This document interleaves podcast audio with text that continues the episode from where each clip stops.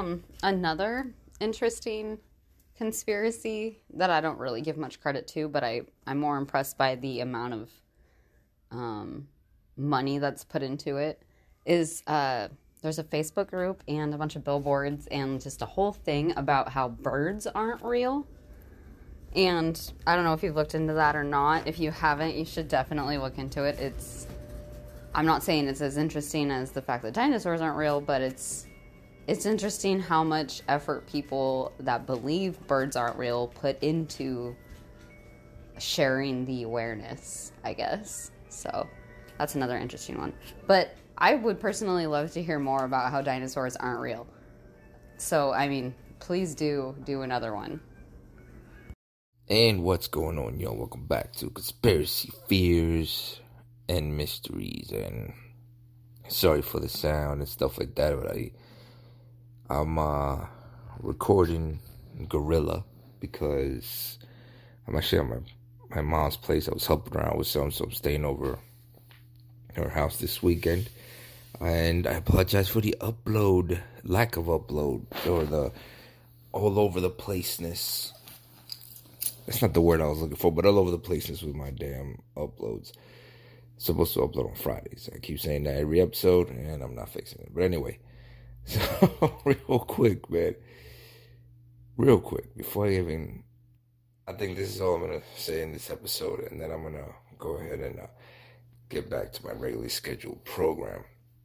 So I was um, online and a fellow true crime conspiracy podcaster whom I listen to a lot, uh, True Crime Queen, shout out to her. Uh, she she we were we were, I don't even know how the conversation came up. We were talking about something. I think it was on Instagram. Uh, uh, we were DMing, and she mentioned something about have you heard about the birds aren't real thing? And I said birds aren't because I I was I was I was discussing She was asking me about the dinosaur episode I did or whatever. Oh, something to that matter. Anyway, the thing is, I said birds aren't real. She's like, yeah, it's crazy. It's so like what I don't know. So I went to check it out, and I was gonna do a whole episode on it until out there from researching, and researching, researching, and putting things together, I realized, wait a minute. After you do all, you watch the videos and Google this and that and third, you realize, wait a minute. When you go to the website, you realize what it is. It's a clothing brand called Birds Aren't Real.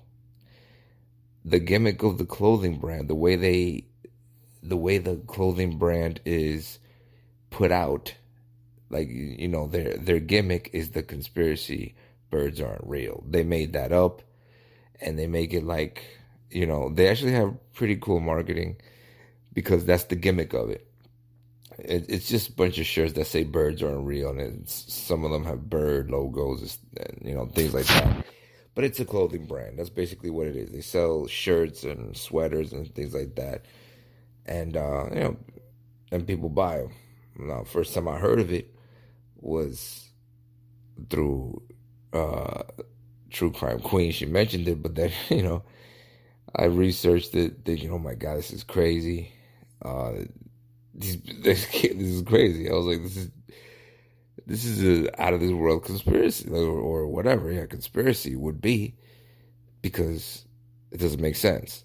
But it is that's what it is. It's a clothing brand. So you go check out Birds Aren't Real. It's actually pretty it's pretty cool and their their their whole gimmick is this that in the 60s um, the government had this operation where they killed billions of birds and they replaced the real birds with drones that look like birds. So the birds that we really see are drones and they land on the um on the uh on like on the power lines. That's how they that's how they recharge themselves and they created these drones to spy on us.